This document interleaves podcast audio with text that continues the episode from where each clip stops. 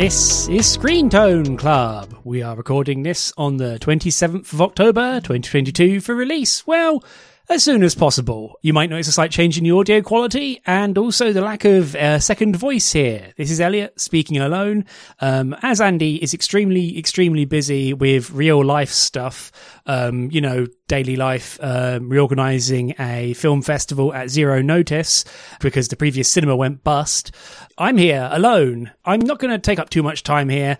Just a quick shout outs quickly to our shout out tier members, Mr. Rob Jessup, the Bluehead Cyborg, and Sigis Who I hope will appreciate the fact that, well, there's a good reason for us delaying the bonus episode this month. And also the regular episode is also delayed, hence why there's this stopgap episode and I'm talking to you now. So I figured, why not just, you know, put something in the feed, keep it warm. I don't want to leave you guys bored with nothing to listen to. So I figured, why not go dip into the crab bucket? The crab bucket that is stuff that I read that either isn't really big and bombastic enough to really yell about and or also the more common problem which is i read something and i think well yeah that was a manga and it's not really interesting enough to put on the podcast or nominate for the podcast or more commonly i don't want to expose Andy to it unless he later comes along and decides he wants to. You know, I don't want to be the person who's like, yuck, yuck, here's another piece of nonsense, Andy, ha ha ha. So sometimes, you know, it's better to keep these sort of things to yourself. Um, you know, for various reasons, let's face it. Um, this isn't just an episode about dunking on stuff. Um, some of this stuff I actually quite like. Um, but for various reasons, I don't really want to burden the podcast. And also, quite frankly, like, to give you a look behind the curtain, like, I have a Google Doc with 30 or so titles that I want to cover on the podcast quite badly because I want to hear Andy's take on it. I want to have a discussion. You know, it isn't just something where I'm gonna quickly sum it up and then move on. You know, it's best to have a good old back and forth. Anyway, this intro has already gone on long enough. So, yeah, let's go and start listing off these series. I'm not going to rapid fire them. I'm going to have a little discussion, obviously. Um, you can tell Andy reins me in and stops me from rambling too much. So anyway, the first thing on the docket is a, a rather August author, um, Shuzo Oshimi, um, one of their earlier works um, from 2005 called Devil Ecstasy. Um, it's published by Kodansha. Um, you can get physically in two jumbo-sized, um, double-sized volumes. It was originally in four volumes in Japan. You can also buy it digitally. if you're like me and you have Bookwalker set up to have the adult content filter, you won't see it because it's listed as adult content. Um, and you'll know why very quickly from the synopsis. Um, you can get both of them. And what's interesting about this is that it's an earlier Shuzo Oshimi work, quite frankly. Um, you know, it's not like a Flowers of Evil or Blood on the Tracks. This is earlier. And it kind of comes through. Like, you can see some of the trademarks in some of his stock characters and some of his kind of expressions and motifs. Basically, Devil Ecstasy is both the title of the manga and the name of a brothel in Tokyo. Uh, main character Noboru has not yet lost his V card, and so his idiot friend basically says, Hey, let's go get laid. Um, and of course, in a move that won't lead to any bad problems whatsoever, they go to Devil Ecstasy, which is a very large skyscraper with a giant like spread eagle demon looking thing above the front door? Like come on guys. Like take a hint. Um, but basically to cut to the quick um, nobu's friend dies after visiting said um, palace of the night. And it turns out that a lot of people die after visiting that palace of the night. Their hair falls out they go all sort of scrawny and bony and they kind of just conk out dead. And you know the one commonality is they all went and got themselves their rocks off here in devil ecstasy. Um, so basically, um, what saves Noboru is that he has a massive fear of breasts. Um, the larger, the more scary, and also the more active and in his face, the scarier. Um, from a childhood trauma. Um, which you know is kind of laughable in that, well, basically his it's initially treated quite comedically, but eventually real turns out that basically his his cousin assaulted him when he was young, and that has scarred his tiny mind to a frankly almost comedic degree in how much he overreacts and how you know any kind of amount of breasticles chesticles causes him to lose his shit and you know pull a funny face um a Shuzo Oshimi funny face but he manages to find a, a um, character in Devil Ecstasy who's flat as a board and is not well liked by her compatriots, and it's Meruru. Um, and she seems like a nice girl, and she even says to him, like, go away and don't come back, like, please, for love of God. And the reason for that is that Devil Ecstasy is stocked to the gills with succubus, succubi, succubi, yeah, that's the word, succubuses. And basically, in good old succubus fashion, they feed on male essence. In particular, they kind of like ghost jack off a dude until his like essence leaves him for his Johnson in a very comedic sort of like still quite filthy way. And so they call it Sam. There's even, you know, some quite good sort of like umlaut over the A type dealy there. And so basically that's kind of how they reproduce is they jack off a dude via mind powers and, you know, horniness energy, um, eat his essence and then create more succubi, which leads to more very graphic description and um, portrayal of that particular uh, biological process later on. Um, also, notably, is that um, they ain't got no privates. Basically, in the groin area, um, they're like Ken dolls. Basically, there's nothing there. Um, and so basically, Noboru kind of ping pongs around between wanting to avenge his friend, wanting to like lose his V card, um, kind of falling in love with Meruru and shacking up with her, Meruru and him having a bit of a hard time trying to get over like their mutual incompatibilities and some of the weird, gross out things that succubi do, um, which almost feel like a weird heightening of tension from Oshimi himself. And it, you know, and then the government, of course, gets involved and you meet a rock star and his succubus girlfriend and you learn the ultimate way to defeat a succubus and oh god. And it's all very graphic and all very quite stupid. Um, the comedy element and the sort of like the raunchy, raunchy, raucous nature of it kind of keep it entertaining. Like it's you you're not going to read this for like incisive social commentary or characters with more than 3 brain cells to rub together quite frankly.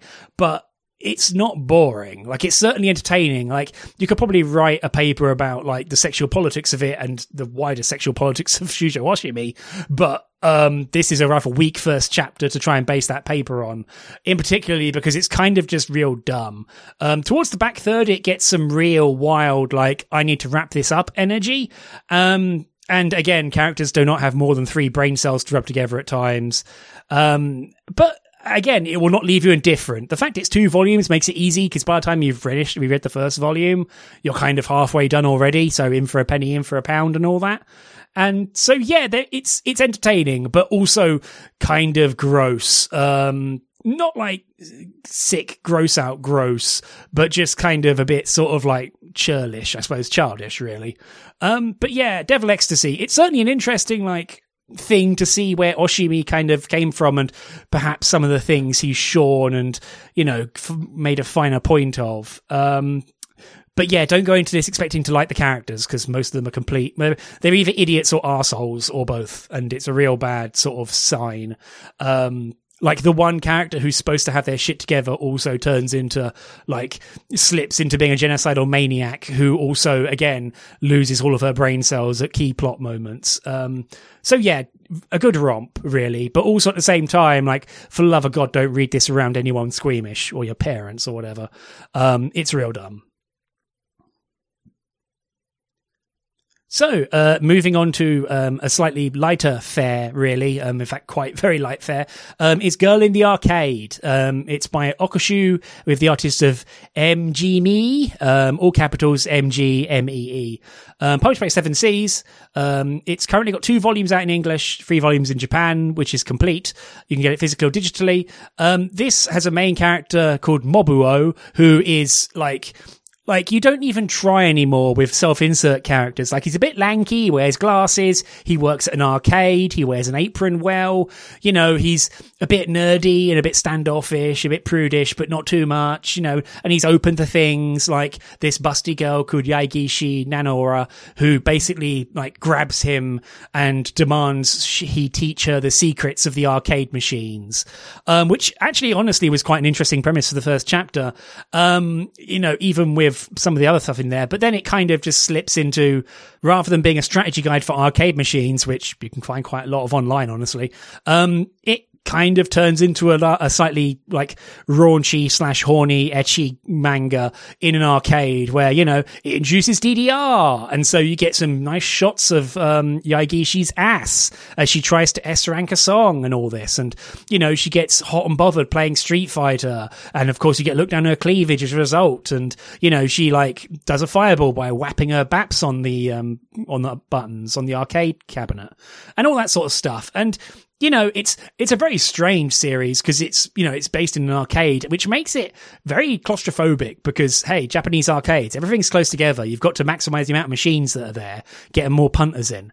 Um, and so, yeah, poor Mobuo kind of gets jumped while he's at work, and Nanora kind of like um, just you know shanghais him to teach him her the secrets of arcade machines, and it's weird. It's like a travelogue slash ecchi manga that is yeah again leave your brain at a door but also at the same time like i was actually quite down for the arcade machine like life hacks um, of how to get machines how to get prizes out of machines.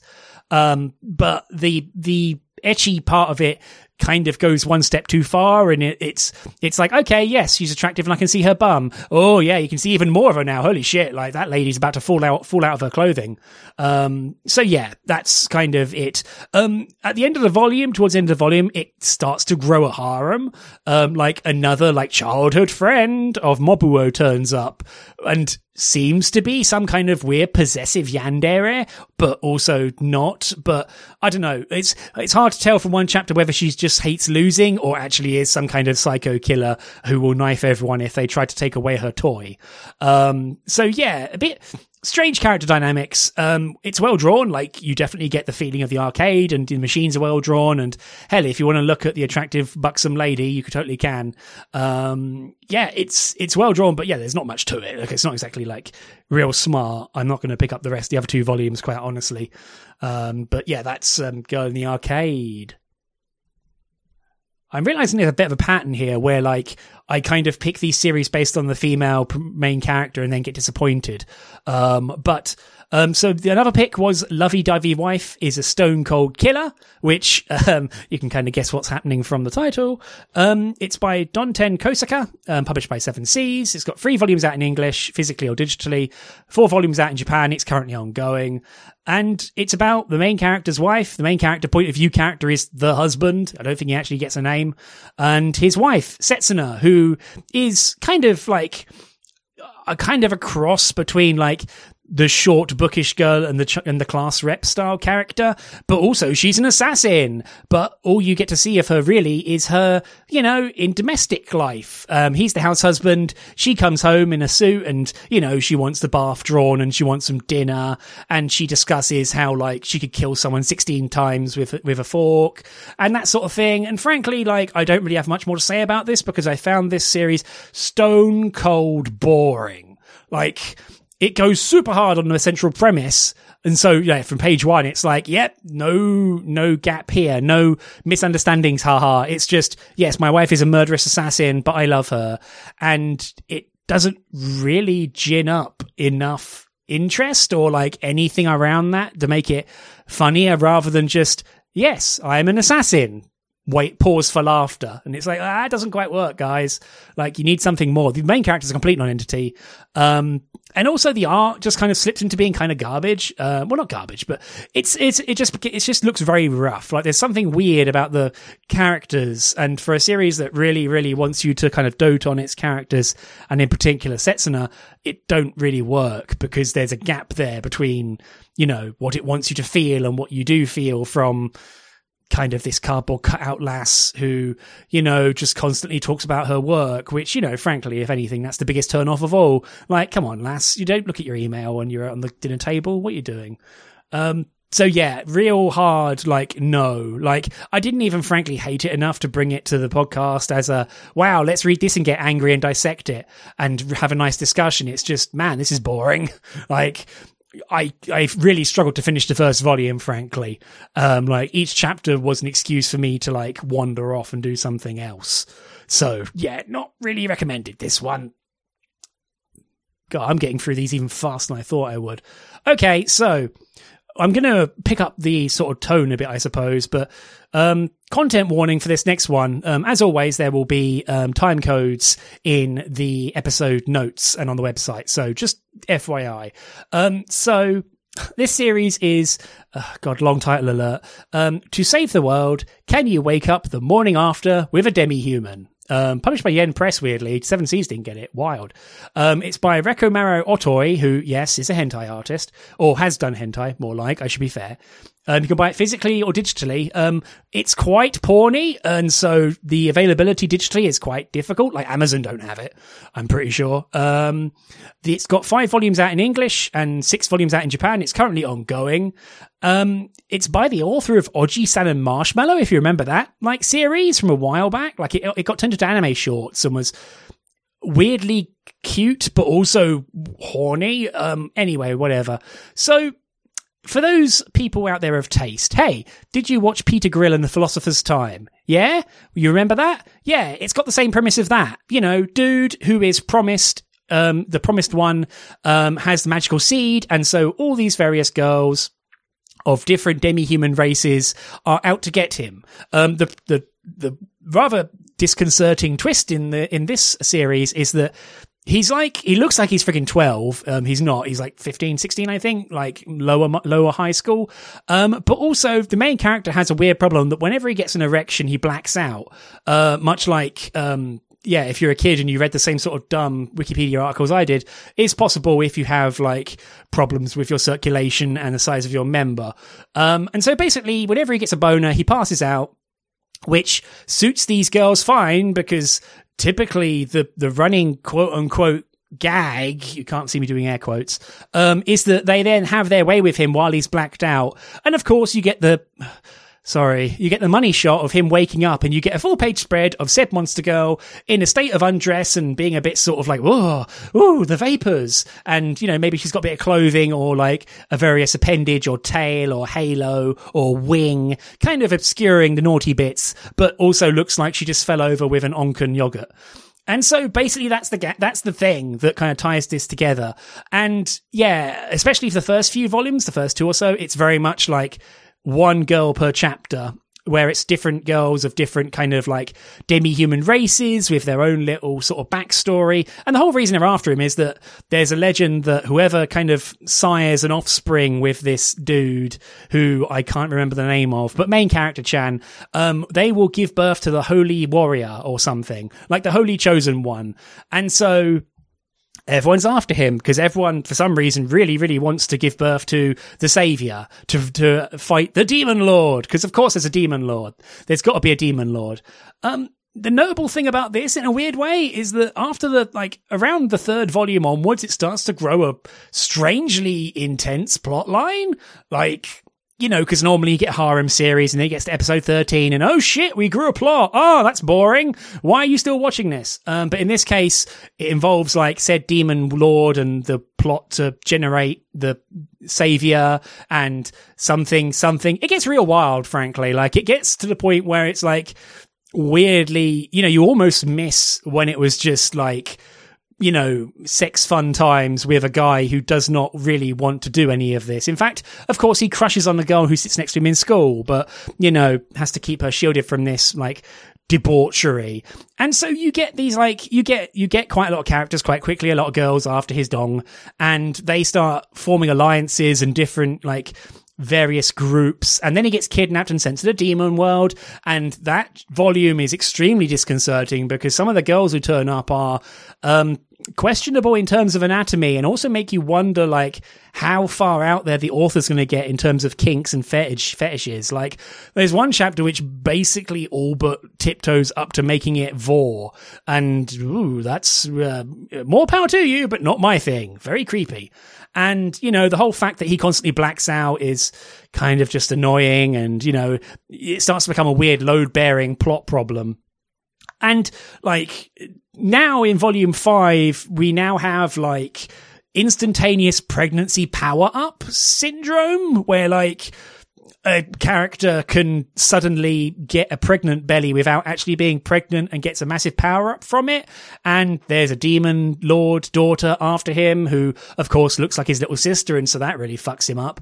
And yeah, it's it's fascinating. It is so weird. It is also one of the titles that I read kind of I'm kind of I'm kind of up to date on this, and I'm going to keep reading it just because it's so weird. Like it's such a bizarre combination of like person gets to draw their fetish and it somehow takes off and yet does the exact same gag constantly, but then grows a mythology. And yeah, it's weird. It's real wild, but also frankly just a bit kind of like base, I suppose. Like, there's something very shameful about reading this, and you know, the art is perfectly fine. Like, the character, the author has a style for how they like to draw their characters, and of course, it kind of goes back and forth because they can draw certain characters differently. Yada yada. The demons get real weird, and yeah, it's very strange. Like, it's got a very particular, hyper targeted sort of desire to you know, be an ecchi manga that's as ecchi as you can get it without full on making it a hentai, but also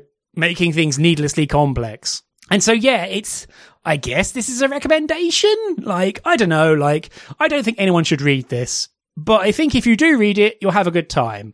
Maybe, I don't know, like, maybe my brain's been poisoned. It's very strange. Like, it really is strange. I mean, unsurprisingly, the main character gets a harem, as mentioned, and you get so many characters and then the various harem members start having bizarro interactions between each other and the the relationship graph is massive and it's just like what's going on here like what is what is this like yeah it's it's very strange how it kind of grew legs and kept running um anyway yeah so that's um, to save the world. Can you wake up the morning after with a demi-human? Again, like probably should not read this. It's kind of, it's bad. Like, it's kind of bad, but it's still real fascinating. And also, like, good on them. Like, it's much like, you know, Oyakado from Monster Musume. Like, well done. You're, you're being paid money and having your work published, and you're basically just drawing your own kinks. Good job. Well done. Okay, moving on to something a bit more, like, mundane, I suppose. Um, so I picked this one because, well, it was on sale, um, Kodansha Sao Ahoy, um, and also because I love the name because it's so, I don't know, it just tickles me. So I picked, um, it's published, as mentioned, published by Kodansha. It's Mayu Sakurai's Boss Wife. Boss wife, boss wife, what you gonna do? What you gonna do when the boss wife's you? Do, do. Anyway, sorry, I'll probably cut that in the edit. But basically, this is a um, Josei romance series, which also has the tag smut on manga updates, and I haven't quite gotten that far. Um, it's four volumes in English, five volumes in Japanese. Um, basically, it's about the main character, Masumi, who is a rather sort of like kind of at a loss lady in like late 20s, early 30s whose life is kind of going to shit. She's got a whole heap of debt. She's living in a house which doesn't seem to make much, make much sense spatially and also is like constantly trying to keep her head above water, but also kind of has nothing really to kind of live for anymore. And it's, it's kind of grim. But basically she meets, um, Yamato Kujo, who is a former high school crush that she had. And they have some rather weird, contentious backstory. And so she sleeps with him, which, you know, why not? Fuck it. Um, and then he basically sort of up and says, Hey, let's get hitched. I can take care of your debt and you'll be my wife. And then, of course, he turns around and on his back is a big old honking Yakuza tattoo because he is like, next in line to a big Yakuza family, which has colossal family drama and no one really likes anyone. And also like the main like Yamato himself does not like his family and constantly bemoans his station and the fact that he has to inherit this Yakuza clan. And you know that's clearly not going to do anything good for morale dude. So maybe don't say it too loudly around the people you're supposed to be managing.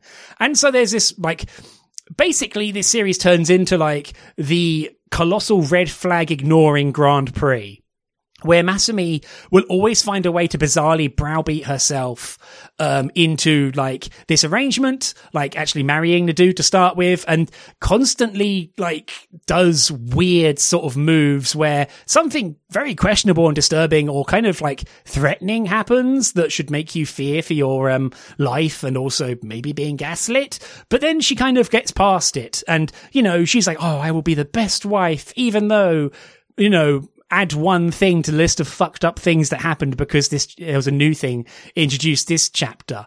And you know oh by you know i was i was nearly you know threatened with death by the, my new sister-in-law kind of. And no one really likes me or wants me around. But damn it i made sure to go to the head branch and i learned he likes omu rice.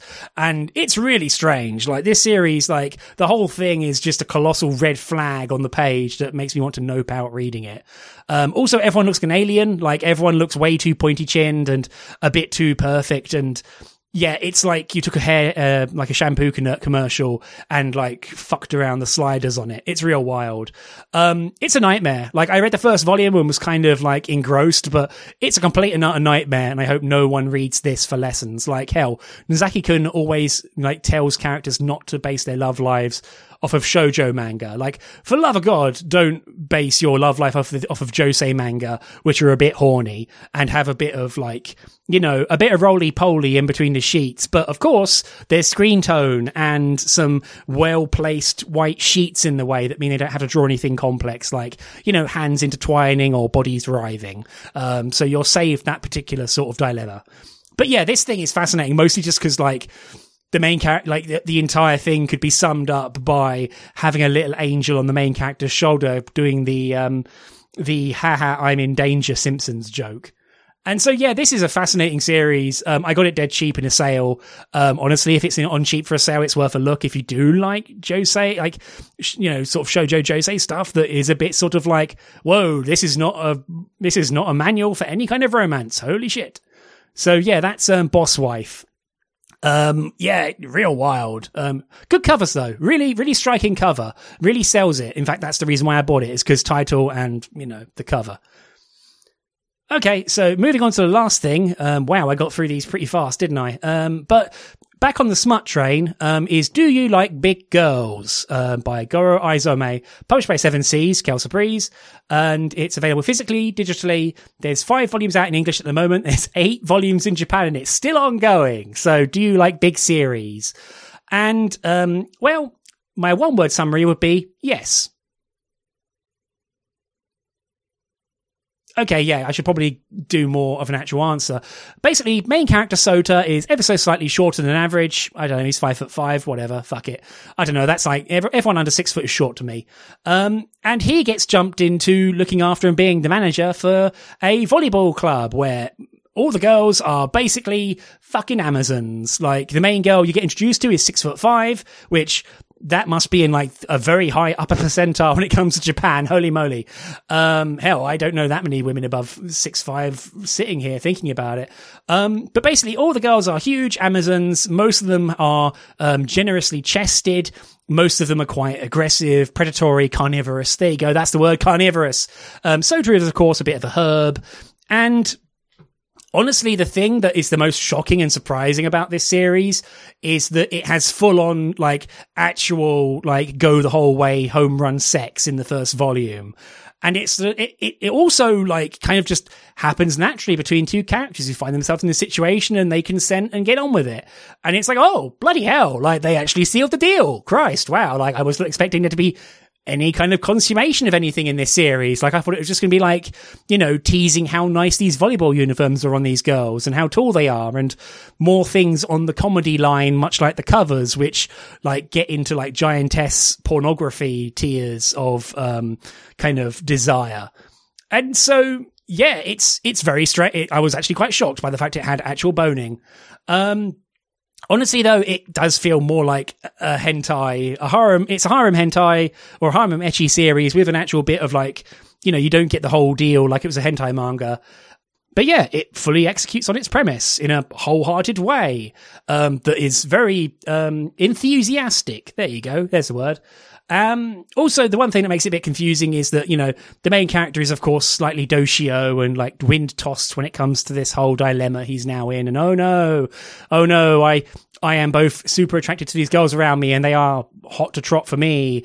But also, so is his sister, which is like, ah, no, no, that's a bit creepy. She's way too into him. And that's like, in a series where there is actual, like, you know, P and V um, action going on, having a sister being around and being lusty um, becomes a lot less comedic and funny, and a lot more sort of like, oh, that's just not so sure about that. I mean, hell, it's it's you know, you get inured to stuff reading too much anime and manga, frankly.